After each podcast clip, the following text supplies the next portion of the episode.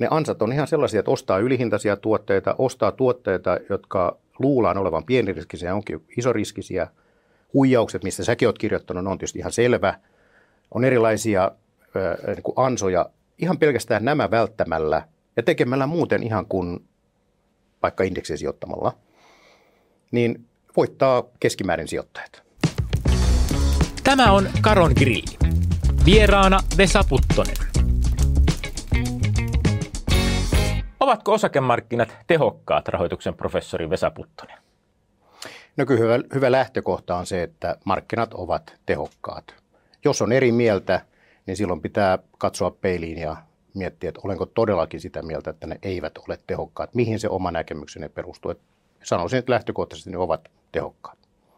Ää, eli siis mitä tämä markkinoiden tehokkuus nyt tarkoittaa, koska me, me, me ollaan nyt niin osakepoiminta ohjelmassa ja laitetaanko me liinat kiinni saman tien. Lopetetaan ja todetaan, että indeksiin vaan ja turhaan noita osakkeita katella. Kyllä se perusohje kai edelleen on se, että kustannustehokkaasti sijoittaminen kannattaisi aloittaa. Ja indeksisijoittaminen on kustannustehokkainta pilkku, mutta no huh. tämä markkinatilanne on kyllä nyt niin kuin poikkeuksellisen mielenkiintoinen. Mä olen 30 vuotta itse seurannut ja ollut näillä markkinoilla, mutta en muista sitä, että se olisi ollut näin mielenkiintoinen. Cliff Asnes, joka on AQRn perustaja, miljardööri, hedge-rahasto ja erilaisia muita mandaatteja hoitaa, oli Helsingissä alkusyksystä ja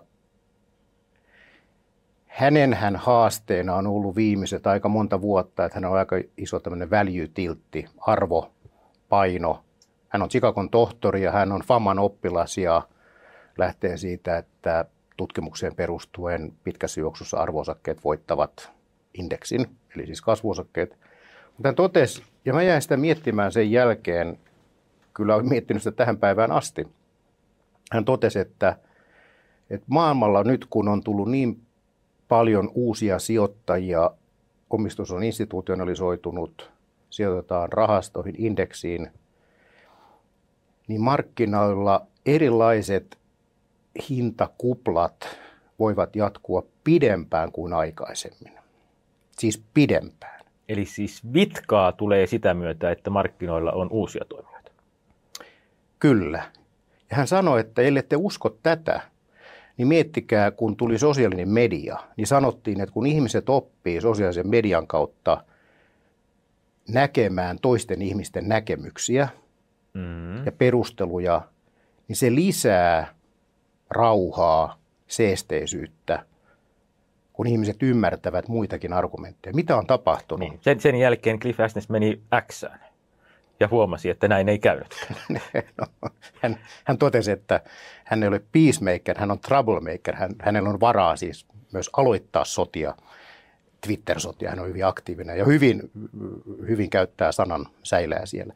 Mutta tämä Niinhän some on tavallaan, sehän on vaan lisännyt näitä juopia. Mm. Tavallaan sijoitusmarkkinoilla – jos me mietitään niitä asioita, mitä on tapahtunut, indeksisijoittaminen on lisännyt suosiotansa, niin kuin sanottu, mm-hmm. ihan perustellusti. Institutionalisoituminen, eli omistus on entistä enemmän instituutioiden käsissä. Ne sijoittaa ensisijaisesti, niillä on, ei ole varaa olla pois indeksistä. Sitten jos mietitään vielä uutena ilmiönä vastuullinen sijoittaminen, kun isossa kuvassa sehän on asiallisesti ottaen indeksisijoittamista, se sijoitetaan isoihin teknoyrityksiin, jätetään muutama öljyyhtiö, tupakkayhtiö pois – sitten jos mietitään vielä viimeisen 15 vuoden aikana, joka on tavallaan sotkenut tätä kuviota, on keskuspankit isoilla manövereillä. Eihän keskuspankit historiallisesti ole toimineet ostajina obligaatiomarkkinoilla. Nyt ne on Euroopassa Yhdysvalloissa ja puhumattakaan Japanista ylivoimaisesti suurimpia valtio-obligaatioja ja myös yritysobligaatioiden omistajia ostavat, myyvät, kun sotkevat tätä hinnoittelu mekanismia. Ja sitten äh, vielä tämä uusien sijoittajan tuleminen, joka on todella hyvä, kun on podcasteja ja on, on vaikka mitä toimijoita markkinoille, arvoisuus, osakesäästötiliä ja muuta Suomessakin, ja sama toimii muualla maailmassa. Tällainen, mä kutsun sitä investatement, eli tavallaan on investment ja entertainment yhdistyy. Niin täällähän se johtaa siihen, että suomalaiset sijoittaa Teslaan ja suomalaiset sijoittaa alfabettiin, Googleen siis. Koska ne on HOTA-osakkeita. Ja sitten suomalaiset sijoittaa sinne ja saksalaiset sijoittaa ja ruotsalaiset sijoittaa ja kaikki nämä niin kuin johtaa siihen samaan, että näiden muutamien yhtiöiden arvot nousee. Ja nyt se, kun viittasin tämänhetkiseen markkinatilanteeseen, Asnes viittasi siihen, että 90-luvun lopun tilanne oli todella mielenkiintoinen. Silloin puhuttiin teknokuplasta. Mm. Itse olin silloin rahastoyhtiössä töissä, se muistan hyvin elävästi. Silloin arvorahaston juuri lanseeranneena, mitä Heikkele mikä silloin hoisi. Oltiin niin vähän vastatuulessa, eikä ihan vähänkään. Mutta Asnes viittasi siihen, että tällä hetkellä näiden teknoyhtiöiden arvot on tietysti mielessä jopa korkeampia kuin sulla tekno, teknokuplassa. Ja nyt jos katsotaan tämän hetken arvostuksia, ja tämä pistää minut nyt miettimään, että sijoittaisiko itse amerikkalaiseen indeksiin, niin kun katsotaan tämä mahtava seitsikko, Magnificent Seven, ne on teknoyhtiöitä. Siellä on Microsoftia ja Applea ja Alphabet, Googlea ja Facebook, Meta, Tesla, niin niiden arvohan on 23 noussut 75 prosenttia. Ja se on johtanut siihen, että indeksi on noussut todella paljon Yhdysvalloissa. Mikä suomalaiset, kun Suomen pörssi 23 aika haastava vuosi, mm-hmm. toinen vuosi perään. Joskin nyt ei niin, niin haastavaa kuin ehkä nyt vaikka se ekonomistin artikkeli näytti, että Suomessa pörssikurssit on laskenut 18 prosenttia, se on laskettu varmaan alkusyksystä, eikä siinä ole ilmeisesti otettu osinkoja huomioon. Muutama prosentti miinusta, ei mikään katastrofivuosi, mutta kun katsoo sitä niin kuin muihin pörsseihin, niin nehän on lentänyt. Kyllä. Erityisesti lentänyt Yhdysvaltain pörssi. Tämä 75 prosenttia, mitä nämä seitsemän yhtiöt on noussut vuoden aikana, niin samaan aikaan kun katsoo Standard Poor's 500 muita 493 Kolme. yhtiötä, mm-hmm. niin ne on noussut, ne nousi reilut 10 prosenttia. Mm. Eli toimi, tämä toimi, ero... Toimialoittainhan siellä ollaan niin kuin tarkasteltuna, vain pari toimialaa on voittanut koko S&P 500. Ja tämä, että mistä tämä johtuu, no silloin tulee mieleen, että se on indeksisijoittamista, se on erilaisia muita ajureita, jotka tässä nyt on ollut erityisesti 23 korostunut. Sitten kysymys, että näiden yhtiöiden vielä se mahtava seitsikko, P-luku 35, muu pörssi luokkaa 20, se arvostuserot on niin mittavia, niin merkittäviä.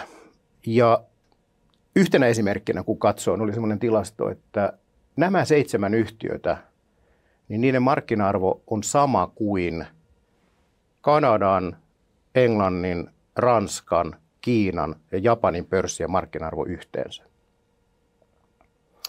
No näiden yhtiöiden, nämä yhtiöt on mahtavia. Ne on mahtavia tuloskoneita, ne on mahtavia yhtiöitä monessa mielessä. Ne on, Tarina on kunnossa, jokaisella näistä. Tavallaan yhtiöistä. kapitalismin toimivuutta parhaimmillaan. Mutta kapitalismin toimivuutta parhaimmillaan on myös se, että kun miettii, että eihän näitä yhtiöitä mikään voi voittaa, siltähän nyt tuntuu, sitähän niiden arvostus heijastaa, eikö niin? Eikä, mä en tiedä mikä, tuleeko niille mitään. Nehän näyttää vain jatkuvan voittokulkuaan vuodesta toiseen. Niin kuitenkin muistutuksena, että kapitalismiin liittyy jonkunnäköinen luova tuho, kilpailu, regulaattorikin puuttuu jossain vaiheessa peliin, joskus. Euroopassa sitä on jo nähty. Euroopassa on jo nähtykin. Niin kun katsotaan nyt tällä hetkellä kymmenen suurinta yhtiötä Standard Poor'sissa, siinä on nämä seitsemän plus Berkshire Hathaway ja onko Eli Lilly taitaa olla joku kolmas yhtiö, niin näistä kymmenestä yhtiöstä, kun katsoin taaksepäin, niin 13 vuotta sitten, vuonna 2010, niin näistä yhtiöistä sillä top 10 listalla oli jo vain kaksi, Microsoft ja Apple. Eli jotain niille kymmenelle yhtiölle tapahtui, että ne ei enää ole, ne kahdeksan yhtiötä ei enää ole mm-hmm. tällä listalla. Et kilpailu hoitaa asioita, regulaattori hoitaa asioita. Sitten firmoissa, joissa minun on henkilökohtaisesti vaikea sijoittaa sellaisiin yhtiöihin, missä kaikki hyvät uutiset on jo hinnoiteltu sisään. Ja sen takia olen monta kertaa niin kuin ohittanut mahdollisuuksia – kun on katsonut joku yhtiö liian kallis. Ei muuta kuin se vaan tuplaantuu ja triplaantuu, mutta vaan katsomassa.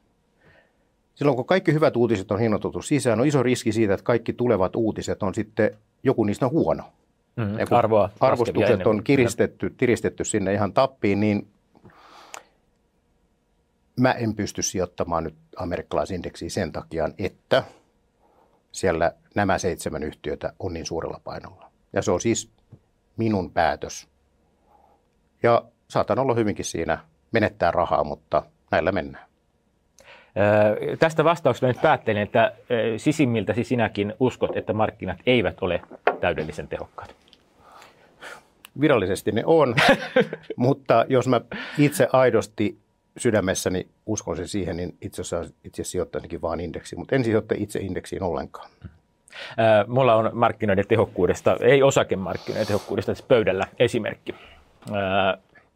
Suomen suosituin varmaankin konvehti, joulukonvehti Rasia ennen joulua. Ole hyvä muuten. Saat, saat valita siitä tyhjästä rasiasta ensimmäisestä, koska tämähän kertoo paljon ihmisestä, että minkä hän... Sydän. Sydän, ää, jossa on siis marmelaadi, vadelma marmelaadi sisällä, eikö olekin? Kyllä, Kyllä vadelma marmelaadi. Siis tämähän, se on muuten ää, ainut. Eli useitahan näistä on kaksi, mutta vadelma marmelaadi on yksi.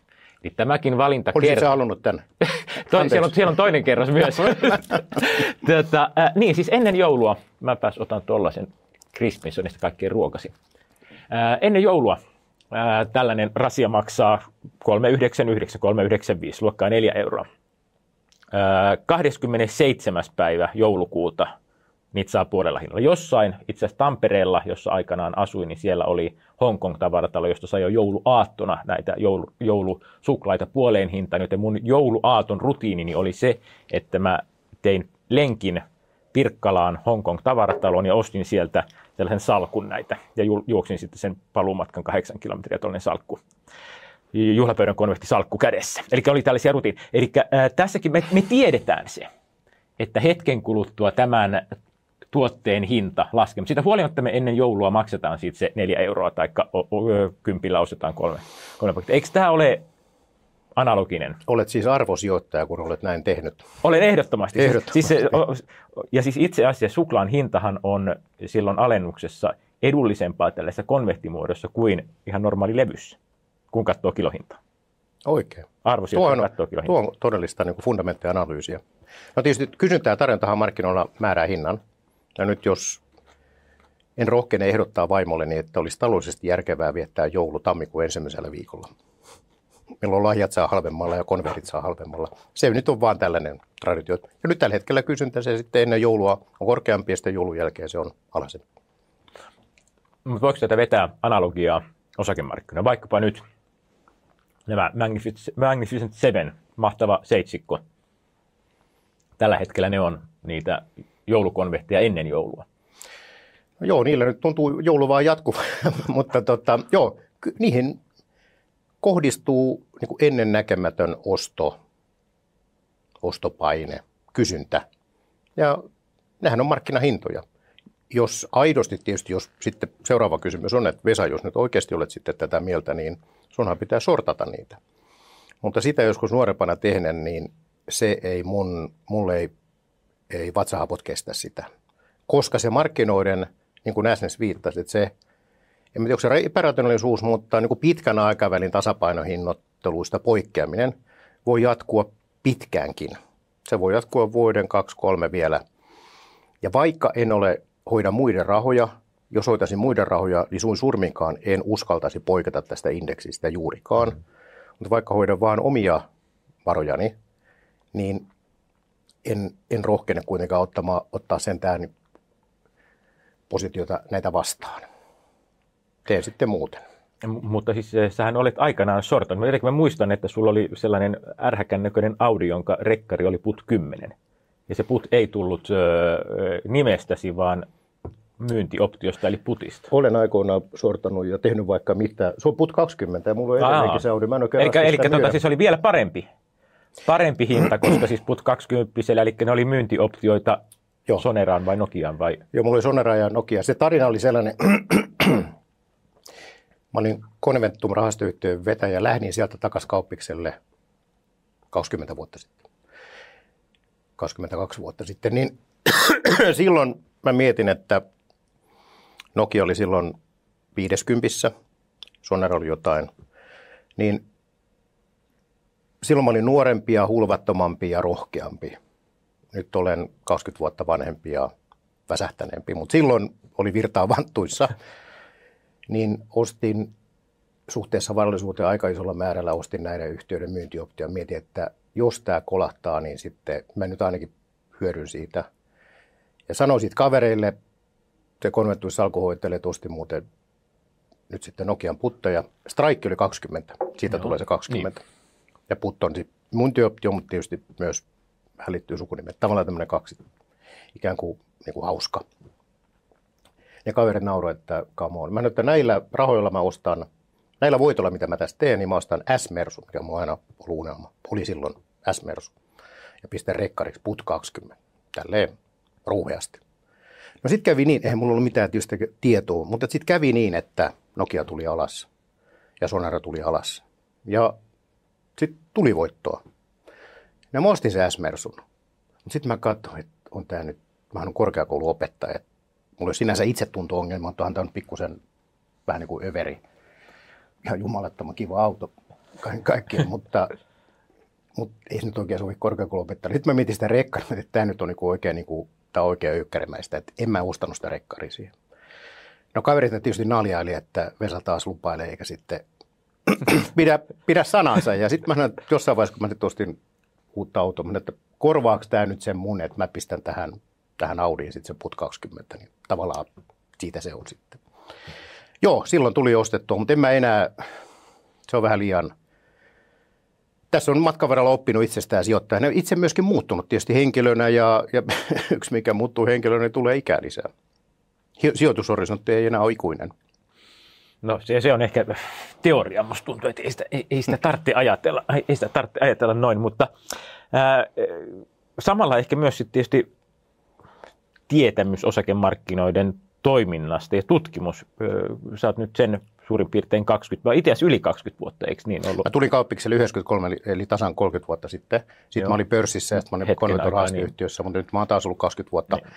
kodissa, eli siis koen kauppiksen henkiseksi kodikseni.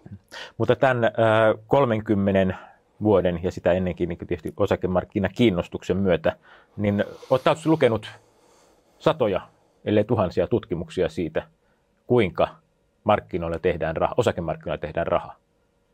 Kuinka osakemarkkinoilla tehdään rahaa?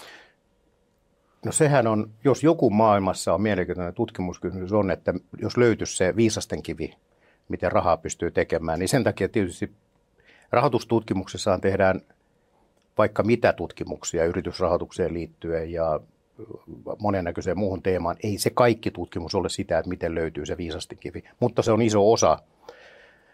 On tietokantoja maailmalta, jotka mahdollistaa sen. Ja tämä kisa on globaali. Chicagon yliopistossa, meillä, Hongkongin yliopistossa, kaikissa on samat tietokannat käytössä ja pyritään löytämään. Ja pienikin, pienikin kilpailuetu, niin johtaisi tietysti siihen, että kun rahan tekeminen on helppoa. Ja sen takia se on todella mielenkiintoinen kysymys. No, siitähän on tietysti, rahoitusteoria lähtee siitä, että meillä on beta-kerroin, joka kertoo riskistä, mitä isompi riski, sitä isompi tuotto-odotus. Eli heilunta suhteessa indeksiin. Heilunta suhteessa indeksiin. Sitten tämä on tämä capital pricing malli, mitä opetetaan. Me tiedetään vaan se, että beta-kerroin käytännössä ei toimi. Se on pikkusen haastavaa. Itse asiassa se toimii sikäli, että se toimii päinvastoin. Että pienen beta-yritykset tuottaa paremmin, ison beta-yritykset tuottaa huonommin. Mutta että kuitenkin se on siis se koska se, se beta mitataan historiallisesta volatiliteetista. Se mitataan ja sitten sen ennustaminen on tietysti vaikeaa. Mm. Ja käytännössä nyt näyttää sitä, että riskiset yritykset, niin ne ylihinnoitellaan. Eli niiden tuottot tulee olemaan sitä alhaisempia. No beta oli ensimmäinen, sitten tuli yrityskoko, pienet, havaittiin, että pienet yritykset tuottaa paremmin kuin isot. No siinä on se kans yhtenä faktorina tämä yrityskoko, että välillä se toimii ja välillä se ei toimi. Niin vaikka nyt sitten 23, niin isot yritykset on tuottanut hmm, hyvin. Sitten on tämä value factory, arvofaktori. Oikein pitkällä juoksulla, kun katsotaan, niin, niin nämä tylsemmät yritykset tuottaa paremmin.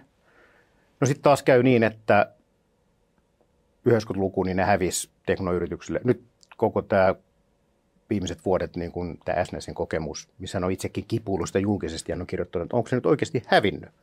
Mutta hän kuitenkin päättää siihen, että hän pitkällä juoksulla uskoo siihen. Mutta se nyt näyttää siltä, että se kuitenkin pidemmässä juoksussa se ei ole häipynyt. Sitten on momentum-faktori. Joka, Eli viime aikoina nousseet osakkeet jatkavat nousuaan ja laskeneet. Tavallaan tämä on siis, rahoitusteoria on päätynyt tähän, että oikeastaan tämä selittää tulevia kurssinousuja. Että mietit hetkinen, että tähän on teknistä analyysiä, eikö niin? Että jos viimeisen kolme kuukauden aikana on noussut, niin se todennäköisesti kolme kuukautta nousee. Ja sitten kun laskee, niin sitten se kolme kuukautta taas laskee. Se on momentum-faktori. Ja se on siis nimenomaan kolme kuukautta on se, se jakso, ei ole, mitä... Se ei ole pidempi, vai... se on kolmesta kuuteen kuukauteen. Joo. Niin kuin nyt näyttää, että nämä mahtava seitsikko on noussut ja vaan nousee. Mutta eikö tämä ole siis tämä, joka on aikanaan kiteytetty sijoitus tällä niin kuin käytännön viisaudessa? Trend is your friend. Trend Trendi on friend. ystäväsi. Lyhyellä aikavälillä. Niin. Juuri näin.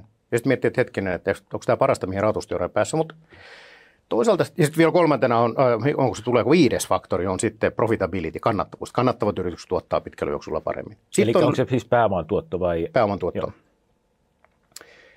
Sitten on löydetty näitä faktoreita viime aikoina. Nyt on tietysti oli kova kilpajuoksu löytää uusia. Ja niitä on nyt raportoitu luokkaa 200. Nyt tämän hetken viime ajoilla on tehty sitä, että on tullut tutkimuksia, mitkä on oikeastaan keskittynyt siihen, että on osoittanut, että nämä on niin väärillä menetelmillä raportoitu, ettei ne edes pidä paikkaansa. Ja sitten on osa, joka kertoo, että jos ne onkin ne faktorit, ne 195, pitänyt paikkansa, niin ne ei ole kuitenkaan sitten ennustanut tulevaa. Ja nyt ollaan tässä. Eli joku voisi sanoa, että tähän on osoitus siitä, että markkinat on tehokkaat, koska ei löydy sellaisia yksittäisiä tunnuslukuja juurikaan, jotka helposti ennustaisi tulevia tuottoja. Jos löytyisi, niin kaikki sijoittaisi sen mukaan. Ja nyt on niin, että kun löyty, jos löytyisi nyt uusi faktori, joka oikeasti toimii, niin kaikkea lähtee sen mukaan. Hinnat nousee ja selkeä taas ne tuotto laskee. Eli siinä mielessä markkinat on, on kyllä hyvin tehokkaat.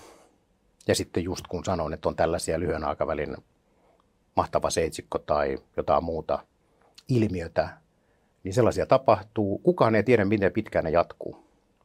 Mm. Ja se on osa, oikeastaan osoitus taas markkinatehokkuudesta.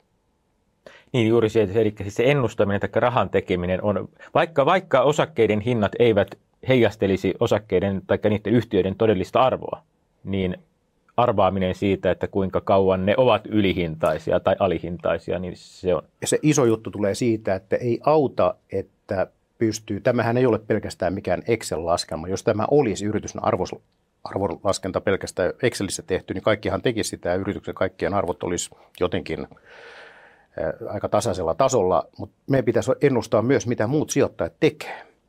Ja se on tämä iso, se tekee sijoittamisesta mielenkiintoisen, koska miten ihmiset, suuret laumat, indeksisijoittajat, milloin tulee mikäkin trendi, se tulee ja vie, kun se on se lisäraha, mikä sinne markkinoille tulee ja se alkaa allokoimaan, allokoitumaan, niin se voi johtaa siihen, että kun muut lähtee perään momentum mielessä, mm-hmm. niin se momentum jatkuu sitten joskus pitkäänkin. Ja sitten on tietysti näitä muutoksia, niin kuin vaikka olet kirjoittanut ja puhunutkin vastuullisen sijoittamisen trendistä, niin sehän on varmasti yksi sellainen, että sinne on rahaa tullut sen, niin mitä, mitä vastuullisuus sitten kullekin sijoittajalle tai taustaorganisaatiolle tarkoittaa. Niin... Joo, se tarkoittaa erilaisille eh, kaikille meille niin vastuullisuus on, me määritellään se omalla tavallaan, meillä on oikeus siihen, mutta jos katsotaan, miten maailman rahoitusmarkkinat sen määrittää, niin se on asiallisesti on sitä, että sijoitetaan indeksiin ja sitten jätetään sieltä muutama yhtiö pois, muutama toimiala pois, niin se enempi vähempi sekin on indeksisijoittamista. Ja se on kasvanut viime vuosina, ihan viime vuosien aikana. Yksi mahdollinen tapahan on, mä muistan, mä olen siis kiinnostunut osakesijoittamista ensin teininä, mutta sitten kun uudelleen tuli, niin mä luin sun kirjoja, siis siellä siis mitä, missä, mili, vai mikä? Mitä missä miljoona? Mitä missä miljoona ja vaurastuminen varten otettava vaihtoehto. Muistan tällaisia kirjoja lukeneeni. Toisessa niistä muistaakseni esitit sellaisen mahdollisuuden, että otetaan indeksi ja jätetään siitä ne huonot yhtiöt pois. Eli tämmöinen niin in-hand-indeksi rakennetaan itse. Ja, ja sillä, siis näinhän tietenkin pitäisi päästä parempiin tuottoihin, eli jätetään huonot yhtiöt pois. Toimi, voisiko tällainen toimia? Toimii tietenkin. Markkinoilla on erilaisia tämmöisiä enhanced indeksejä ja rahastoja – niissä itsekin rahastoyhtiössä olleena, niin, niin opin, että se varsinainen jujuhan on siinä se, että kun indeksirahaston palkkiot on aika lailla nollaa, niistä ei sille varahoitajalle mm. oikein tulosta, ää, niin on sellainen aika kätevä tarina myydä sijoittajille, että nyt me tehdään aktiivista salkuhoitoja, että tämä on indeksisijoittaminen niin kuin plus, enhanced parannettu versio indeksistä. Ja siitä voidaankin ottaa sitten jo jonkunnäköistä palkkiota. Se on se varsinainen ajuri. Ja sitten sehän toimii sillä edellytyksellä, että pystyy löytämään ne huonot yhtiöt, mitkä on tulevaisuudessa. Siis kysymys ei nyt siitä, että onko ne huonoja yhtiöitä, vaan että ne on sellaisia yhtiöitä, joiden arvo tulee tulevaisuudessa laskemaan. Ja yleensä huoneen yhtiöiden niin kuin, huonous näkyy niiden hinnassa.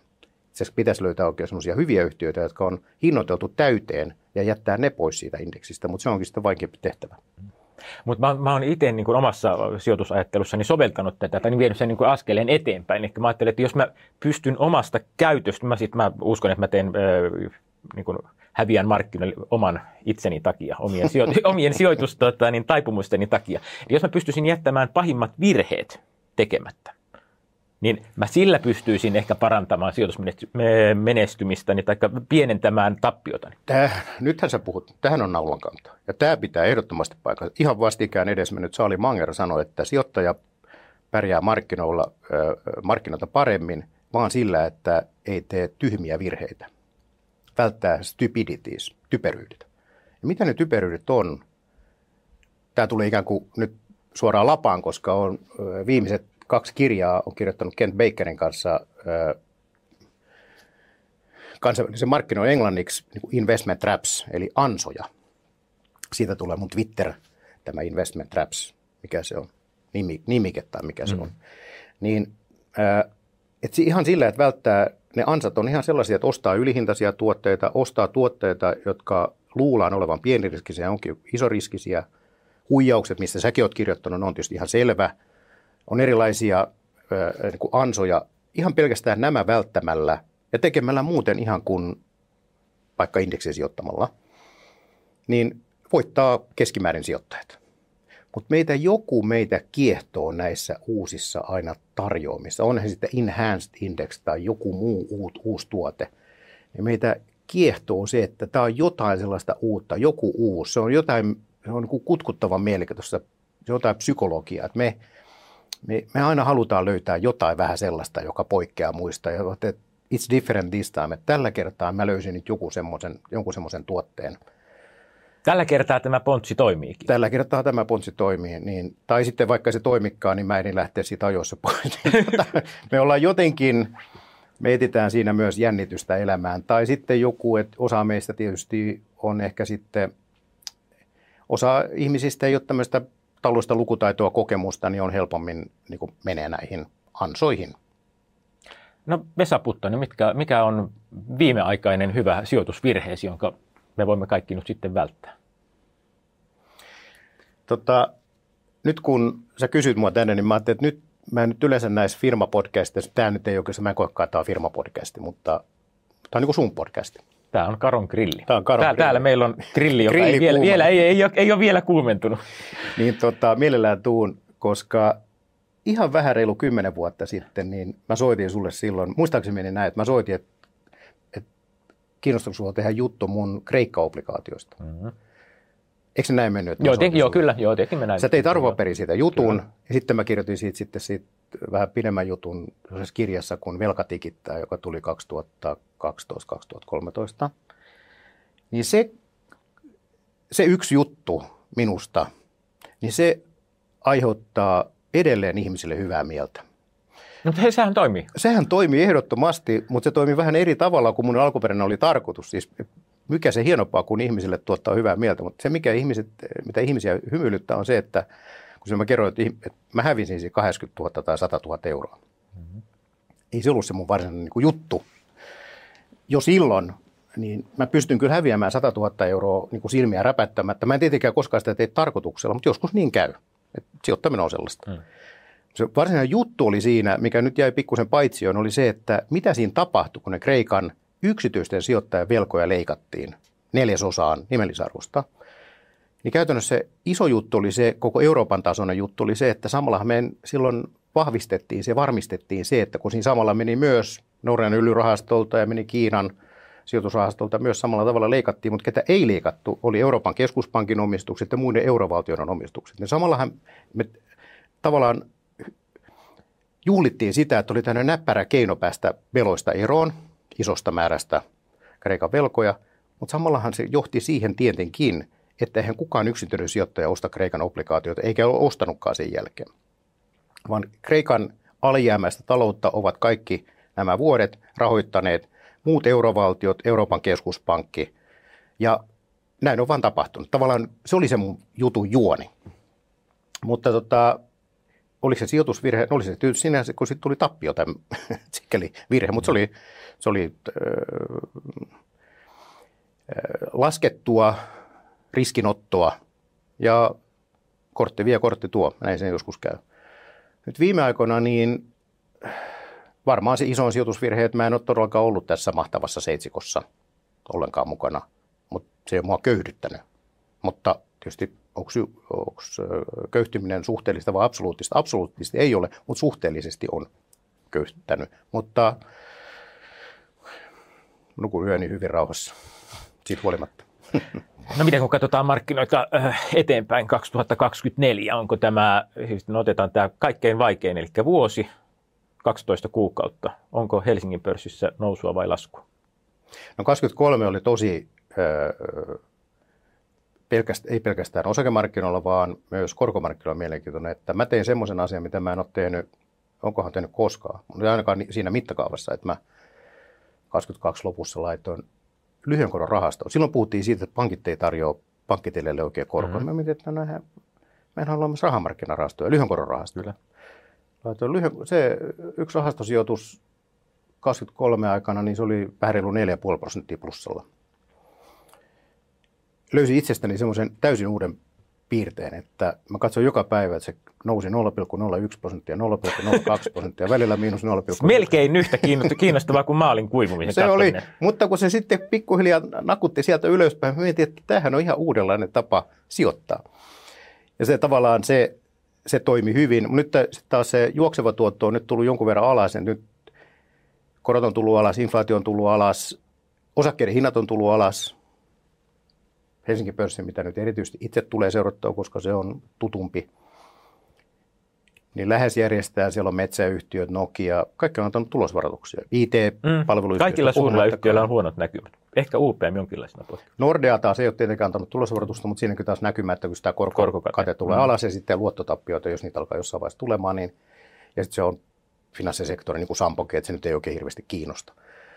Niin neste on tullut alas. Niin tavallaan mutta kyllähän ne yhtiössä on se hyvä puoli, että siellä on johto, joka, niille maksetaan palkkaa siitä, että koko ajan miettii, mitä pitäisi tehdä. Ne murehtii. Jos joku nukkuu yönsä huonosti, niin ne. Mun ei tavallaan omistajana tarvi. Ja kyllä itse on 22 oli huono pörssivuosi, 23 oli huono pörssivuosi, kohtuullisen huono, ei mikään katastrofaalinen, mutta että miinusmerkki on miinusmerkki. Mm-hmm. Niin äh, kyllä mä itse ainakin luotan, että 24 on ehdottomasti plusmerkkinen. Eli rahat siirtyvät rahamarkkinarahastosta osakemarkkinoille. Näin mä itse uskon. Sitten se tarkoittaa vihreää sinappia nousuuskoiselle. nousuuskoiselle. Ja sitten no, tota, niin, joululta jäi myös punasta, niin saat tuonkin. Ja kun Kiitos. Nyt, joululahjoja, täällä, niin kun nämä joululahjat on nyt alennusmyynnissä joulun jälkeen, niin saat myös ö, tota, niin, Nykyajan sijoituskurut. Kiitos. Kyllä, kymmenen, kymmenen gurua. Nyt tota samaa, kun sä kutsut mut grillaamaan, niin mä ajattelin, että on kohteliasta tuoda. Mullakin on sulle Aha. tuotavaa. Mulla on tietysti huilun tuhti makkaraa pitää Oi, saada. Kiitos. Nyt jos olisi grilli kuumempana, niin voisi laittaa, sinne. laitetaan sinne. Ja sitten toinen, tätä sä et saa kaupasta, niin on kadettiolutta. Oho. Mä käyn kerran vuodessa kadetti koulussa luennoimassa ja mä en saa sieltä luennotopalkkioita, mutta tänä vuonna opiskelijat antoi mulle, kadetit antoi mulle kadettiolutta. Niin ja sä toit ne mulle? Mä toin ne sulle, koska eikö makkara, eihän sitä makkaraa voida pelkästään nyt sulle ei sinappiakaan enää, kun sanoit mulle. Meidän täytyy kohta lait pyytää tuota studion poikia tähän laittamaan hiilet, päästään grillaamaan. Niin, näin se on täydentävä tuote. Täydentävä tuote. Tota, markkinatilanne saatiin käsiteltyä, mutta niin, mitä olet viimeksi ostanut? Helsingin pörssistä vaikka mielellään, tai suomalaisista yhtiöistä? Helsingin pörssistä niin, tämä on niin isommin yksittäisiä suoria, niin suoria sijoituksia. Mä silloin palatakseni siihen Kreikka-obligaatioon, niin mä mietin, että mä silloin joku Brade edesmennyt aikoina opetti, että älä koskaan ei sun kannata antaa sijoitusneuvoja, mutta sä voin aina kertoa, mitä sä oot itse sijoittanut. noudatin sitä monta vuotta ja kerron kreikka-obligaatiossa, mutta silloin kyllä tuli mieleen, että kannattikohan tämä, koska oli täysin tuntemattomat ihmiset tuli, eikä se, se tuli niin onnittelemaan tai kysymään, että miten sun kreikka Vielä tänä päivänäkin ne muistetaan. Se on, niin kuin, jos jostain sitten ehkä muistetaan sitten, kun aika jättää, niin näissä kreikka-obligaatioissa, mutta sinänsä sinne mitään. Mutta muistan, kun se Velka tikittää kirja julkaistiin, niin siinä oli kirja-arvostelu muistaakseni Suomen Kuvalehdessä ja sanottiin lopussa sitten arvostelu. Muuten ihan sanoi, että kirja oli varmaan ihan ok, mutta että kannattaa kiinnittää huomio siihen, että Puttonen hävisi Kreikka-obligaatiossa 100 000 euroa. Et jos se tavallaan niin kuin diskvalifioi mut jotenkin tässä niin kuin ammatillisesti, niin mä mietin, että tämähän alkaa, niin kuin, tämä ei ole enää pelkästään tällaista hauskaa läpäheittoa, niin, niin mä mietin, että eihän tästä nyt oikeastaan mitään hyötyä.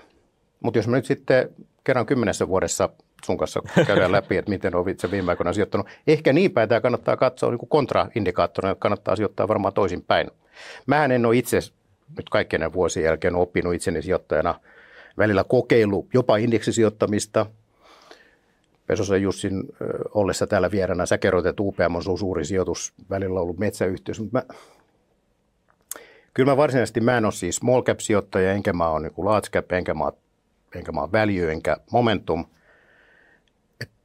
miten mun sijoitustyyli on toinen ehkä funk, mä kuulisin, että funkia pitää Aha. sijoittamisessa olla. Et se on, pitähän jonkun näitä pieniä pois potkittujakin omistaa, niin SRV hybridilaina, joka ei ole siis osakesijoitus, mutta on kuitenkin niin kuin osakeyhtiö exposurea siinä, ostin kesällä 52 prosenttiin nimellisarvosta. No tavallaan paluu korkosijoittamiseen – riskikorkosijoittamiseen, niin se on juo, kuponkikorko 4 prosenttia, mostin se puolen hintaa, tulee 8 prosenttia korkoa, muutaman vuoden päästä se pitäisi lunastaa, nimellisarvo 100.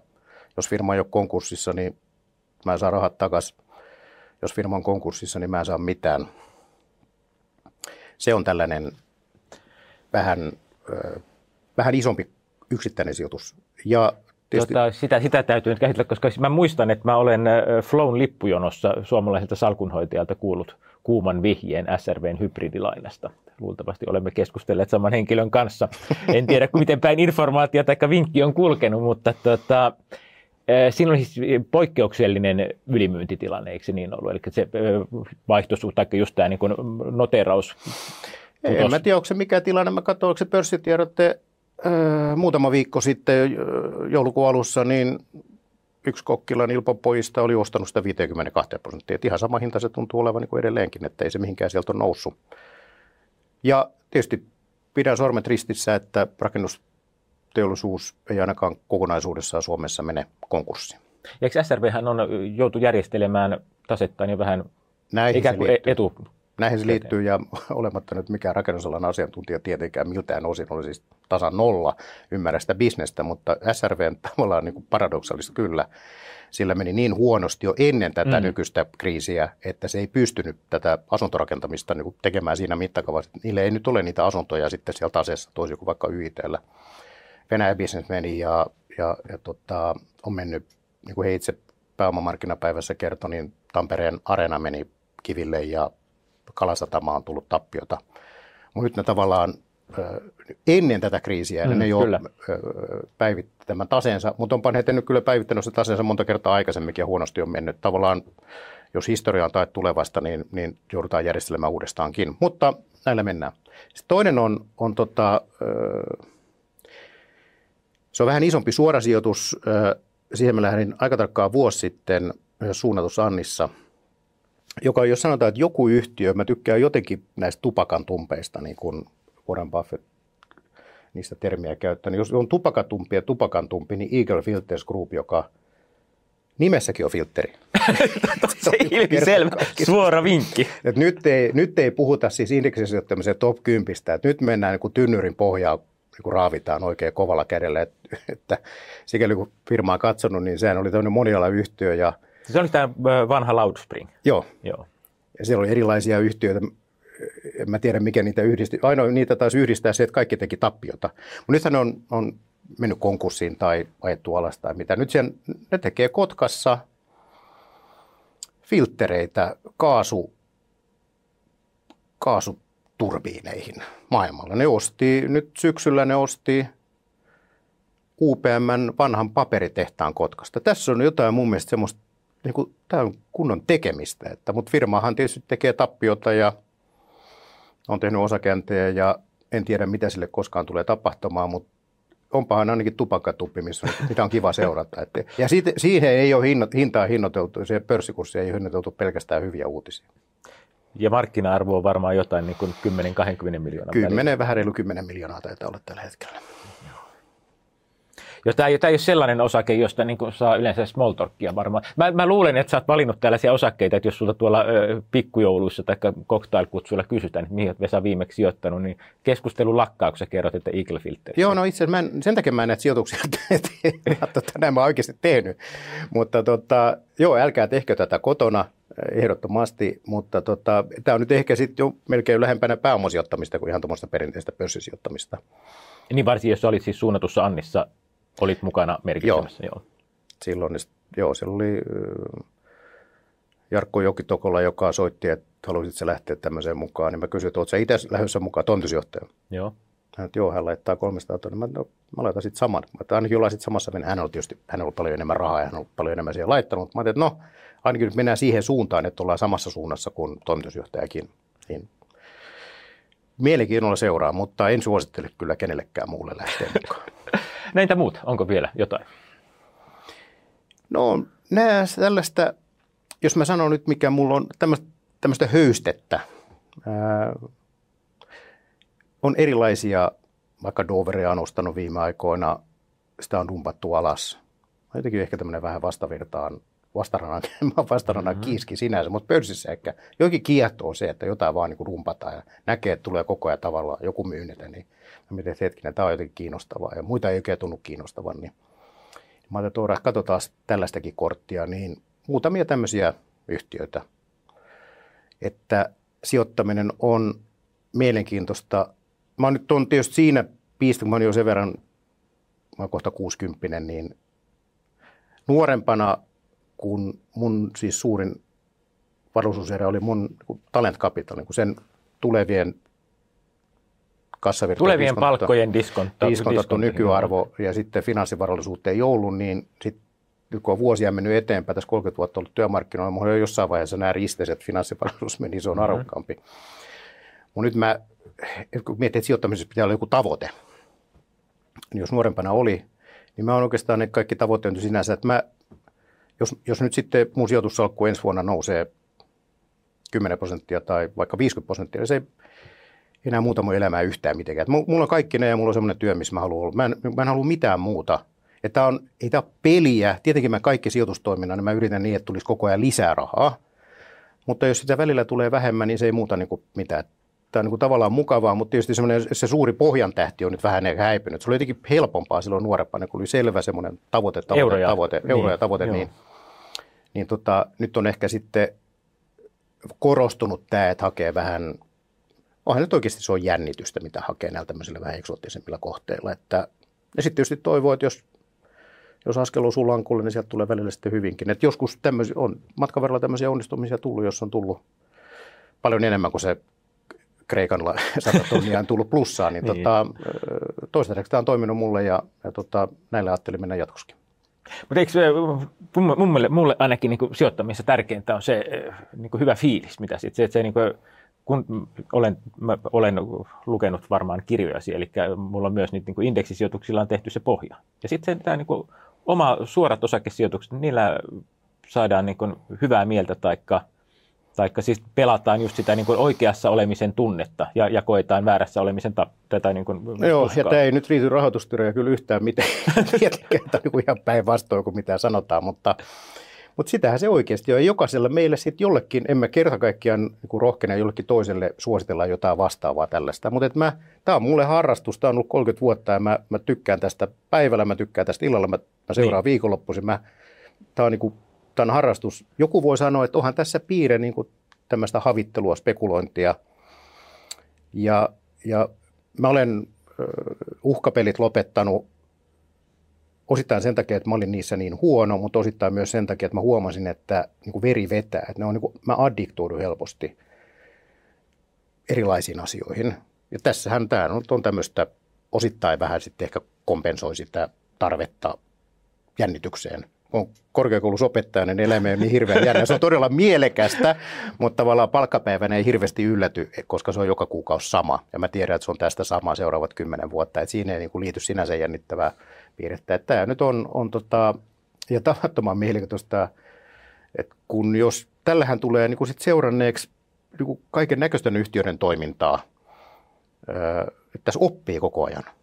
Ja oppi, aina kun tuntuu, että nyt mä en enää voi mitään lisää oppia, niin aina tulee seuraava päivä ja seuraava tulosvuorotus tai seuraava yrityskauppa ja seuraava hybridilaina ja seuraava kryptobuumi tai joku muu. Niin tämä on, no, mehän ollaan vähän niin kuin seurattu tätä markkinaa niin kuin aika monta vuotta niin kuin erilaisista näkökulmista. Sä oot nähnyt vielä toimittajan näkökulmasta ja kirjoja kirjoittanut ja niin tota, onhan tämä mielenkiintoinen markkinat. Onneksi on päätynyt tämmöiselle alalle, mitä, mistä tykkää kaikista aloista eniten. Kyllä, ja koko ajan tulee, tulee uutta inputtia. Mutta e-, eikö rahoitusteoria laske tälle hinta? E-, eikö tota, niin, taloustiede ymmärrä, että mielihyvän, mielihyvälläkin on hintansa? Eli mä itse mielen, että mä saan hävitä markkinoille, siis sille indeksille, koska osakepoiminta on kivaa. Sitä ei sinänsä varmaan hinnoitella, mutta sinne hinnoitellaan kyllä tämmöinen, niin kuin vaikka yrityskauppapreemio on tällainen, joka on ihan suoraan hinnoitella, että jotain yritys, jollakin yrityksessä nähdään se, että on ehkä toden, todennäköisempää, että se voidaan ostaa. Tai sitten näissä kasvuyhtiöissä myös voidaan sanoa, että joo, että niin kuin tämmöinen reaalioptio tai semmoinen optio, että, että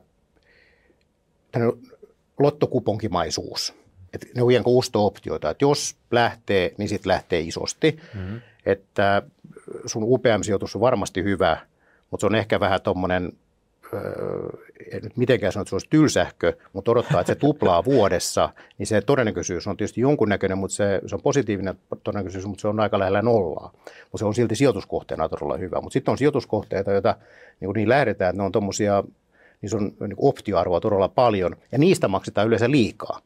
Että niistä, niin lähtee sijoittajat maksaa vähän hetken, että lottokumpakin maksaa 10 euroa tai 12 euroa tai 5, ihan sama, kunhan se voi, jos se lähtee, niin mä maksaa siitä vaikka vähän ylihintaa. Mutta mä mietin tätä niin kun sijoittajille tulevaa niin kun sijoittajan henkistä mielihyvää. Eikö se voisi selittää myös näiden mahtavan seitsikon? On kiva omistaa Teslaa, halutaan olla mukana kulkuessa. On, ja sinänsä tämä investamentiin liittyy se, että ollaan – Siihen liittyy tällaista tavattoman mielenkiintoista joku heimomaisuus, että ollaan Tesla-heimossa ja, ja uskotaan siihen.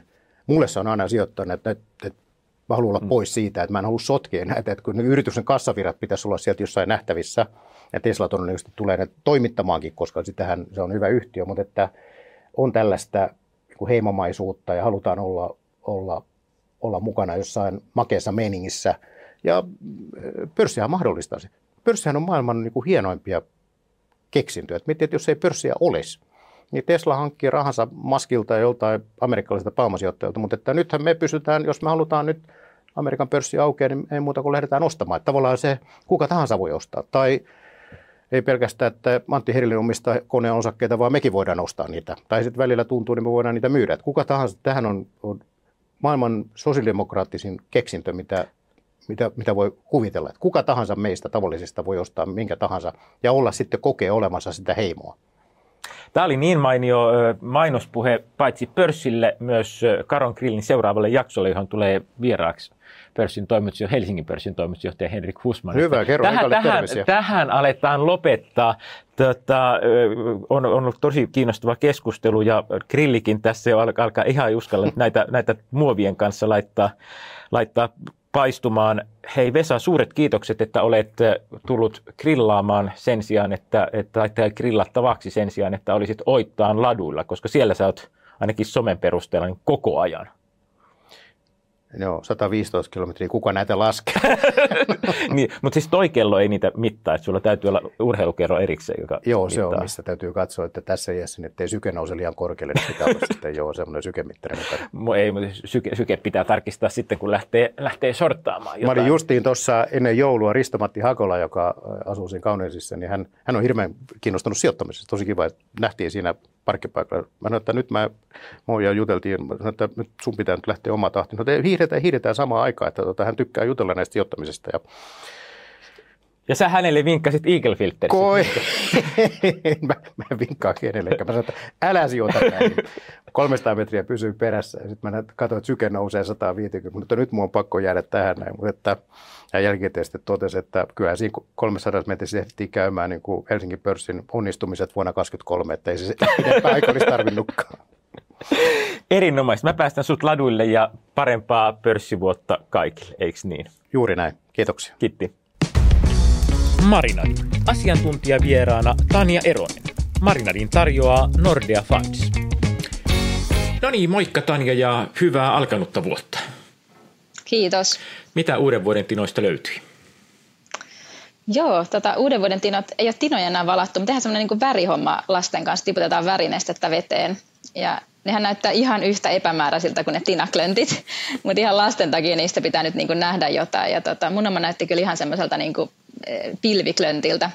Meidän lapset näki siinä myös jotain eläimiä, mutta mä en päässyt sille hevostasolle. Mitä se sitten tarkoittaa? Ehkä mä saan hevosen ensi vuonna, vaikka mä en ymmärrä niistä mitään. Mutta... Sehän näissä on hyvä, että ne voi tulkita eh, vielä paremmin kuin osakemarkkinoiden merkit, noin uuden vuoden tinat. Kyllä, Joo. kyllä, sieltä löytyy ihan mitä vaan. Kuule, mä muutama viikko sitten kiusasin sua huonoiten menestyneistä rahastoista ja nyt sitten ajattelin, että käsitellään parhaiten menestyneitä rahastoja. Sopiiko sulle tämä? No se sopii erinomaisesti. Kiva niitäkin mainostaa. Yes. Tota, Nordean kansainvälisesti sijoittava ää, tehostettu indeksirahasto no, Nordea Global Enhanced on menestynyt tosi hyvin ja saanut viisi tähteä. Miten se on mahdollista? Joo. Tota, niin kuin indeksirahastothan sijoittaa niin kuin puhtaasti siihen indeksiin, mutta tässä Enhance-rahastossa niin tässä niin kuin jätetään valitsematta sellaisia heikko, heikoilla näkymillä olevia indeksejä ja sitten yritetään niin kuin tavallaan ne säästyneet rahat siitä niin sijoittaa sellaisiin paikkoihin, missä nähdään kasvua. Ja, ja, ja tämä niin kuin on hyvin lähellä sitä indeksiä, mutta tässä on painotettu nimenomaan sitten IT- ja teknologiasektoria ja, ja sitten nämä tämmöiset niin kuin tyypilliset Microsoftit, Applet, Teslat niin edespäin, niin ne on menestynyt äh, tota, niin kuin hyvinkin vahvasti tässä niin kuin viime vuosina, niin ne sitten tavallaan nostaa sitä tuottoa. E, joo. No sitten ihan toisen tyyppinen rahasto, Nordea korkotuotto. Öö, varmaankin rahoitusteoria kertoo, että jos rahasto tuottaa ylituottoa, niin silloin riskiä on otettu. Niinkö on? Joo, tässä viiteindeksinä kolmen kuukauden Euribori, niin kyllä riskiä on ollut jonkin verran enemmän kuin siinä kolmen kuukauden Euriborissa. Se sijoittaa erityisesti pankkisektorin ja, ja lyhy, lyhyisiin korkoihin, ja nämä lyhyet korot on nyt niin kuin viime kausina tai viime kuukausina ja viime vuosina mahdollistanut sen, että se tuotto on ollut houkutteleva, koska korot on noussut, noussut paljon. Ja siellä on ollut ylipainossa erityisesti hyvälaatuiset pankit Etelä-Euroopassa, ja, ja tämä on just niinku sellainen maantieteellinen alue ja, ja sitten totta kai kun he on, niinku, tai just nämä pankit on tota hyvän luottoluokituksen pankkeja, niin, niin, niin sieltä on tullut sit sitä ylituottoa huomattavasti. Sitten on ollut osakerahasto, korkorahasto, mutta sitten on vielä kaksi yhdistelmärahastoa, jotka on menestynyt hyvin ja saanut viisi tähteä. Nora Vitonen, siellä on osakepaino tosi korkea ja sitten Nordea mm. säästö 50 neutraalitilanteessa osakkeet ja korot 50-50 minkä takia nämä on pärjänneet paremmin. Eli tarkoittaa, siis johtuuko tämä siitä, että salkunhoitaja on osannut sen, mikä yhdistelmärahastolle on olennainen tekijä, eli korkopaino ylös silloin, kun osakemarkkinoille menee huonosti ja sitten alas silloin, kun on osakemarkkinoilla hyvä luvassa. Joo, tuo just siinä säästö 50 tota, se onnistuminen, eli siellä on tehty ju, just tässä osakekorkopainossa niin oikeita valintoja, niin siellä on ollut erityisesti menestystä myös siellä korkosijoituksen sisällä. Siellä on painotettu paikallisissa valuutoissa olevia kehittyvien markkinoiden lainoja, siellä on tehty oikeita valintoja ja, ja sitten ylipäätään siinä, niin kuin, että miten pitkiin korkosijoituksiin on laitettu, niin siinä on tehty oikeita valintoja, että se on ollut niin kuin siinä.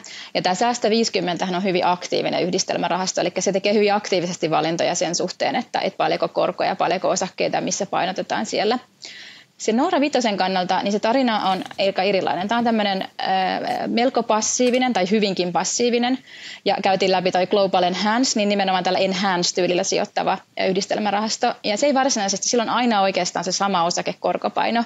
Eli se lähtetään siitä, että koska niin kulut pidetään halpana, niin se pysyy samana. Mutta nyt tämä painotus on ollut just se oikea äh, tässä niin markkinoilla, vaikka sitä on muutettu. Ja, ja tota, sitten äh, tämä Global Enhance, joka käytiin läpi tuossa alussa, niin se on itse asiassa yksi iso isoimpia sijoituksia täällä Noora-rahastossa ja sijoittaa samalla tavalla. Eli siellä on sitten aika paljon samaa tarinaa näistä tota, kansainvälisistä teknologiayhtiöistä, jotka on sitten pärjännyt erittäin hyvin. Mutta hyvä esimerkki vaan tavallaan, että et, et kahdella hyvin eri tavalla sijoittavat niin kuin yhdistelmärahastot, niin, niin tavallaan toinen on pärjännyt sen niin kuin korko-onnistumisen takia, kun siellä on otettu sitä aktiivista näkemystä, ja sitten tavallaan toinen on sitten niin kuin pärjännyt sen kanssa, että, että nimenomaan siellä tota, osakepuolen sisällä sitten näkymät on, tai ne niin kuin näkemys on otettu oikein. Eli selvästi hyvin eri tavoilla voi saada sitä menestystä markkinoilta. Niin on voinut saada ja niin varmasti saa alkaneena vuotena. Oikein hyvää sijoitusvuotta 2024. Kiitos. Seuraavana vuorossa. Karon tuomio. Itsenäisen Suomen kadettikoulu. Kyllä, nyt on kunnollista oli Vesan kanssa kiva jutella, jutella grillin äärellä, juoksupaita päällä. Yleensä on nähty lenkkarit jalassa Vesan kanssa viime aikoina. Joo, oli sellaisia yhtiöpoimintoja, joita ei ihan niin ensimmäisenä tule mieleen.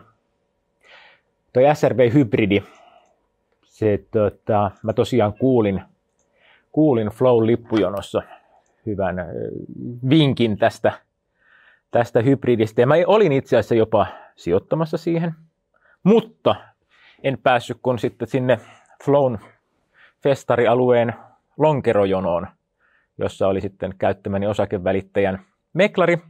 Ja mä sanoin hänelle, että hei, nyt tätä yksi, yhden lapun haluaisi ostaa tätä satatonnista, eli luokkaa sillä reilulla vielä, että yhden lapun mä voisin ostaa, että miten se onnistuu. Ei, ei välitetä ollenkaan näitä. Niin se jäi sitten siihen. Myyntipuhehan on, on, on tota niin hyvä kyllä mä sen verran sitten SRVtä kattelin ja kattelin ne hybridin ehdotkin, niin kiinnostavalta näytti. Kiinnostavalta näytti, mutta sijoittamatta jäi. Eagle Filteristä täytyy kyllä myöntää, että ei ihan, ihan kaikkein tutuin ole. Mutta joo, siis tämä on niin kuin, mä olen nyt tosi tyytyväinen siitä, että sain vähän myös omalle sijoitusnäkemykselleni tai omalle käyttäytymiselleni ainakin koin saavani puolinaista hyväksyntää. Vesa tuntuu olevan samanlainen niin kuin, kiinnostavien, siis nimenomaan kiinnostavien sijoituskeissien perässä menevä kuin, menevä kuin mä, mutta se on niin kuin, ehkä parempi, parempi nenää poimimaan niitä. Mutta joo, Vesa otti siis itse asiassa suklaista just ne, mitä on ainoastaan yksi kappale. Eli hän selvästi myös näki, että niissä on enemmän arvoa. Mä aloitan tarjoukset taas karamel mukaan. Siinä on ainakin energiaa paljon. Tämä oli Karon Grilli. Grillinpitäjä Karo Hämäläinen. Grillipaikan rakensi Illegal Vision. Kokkeina häärivät Henrik Koivisto ja Olli Alkanen. Marinadit maksoi Nordea Fans.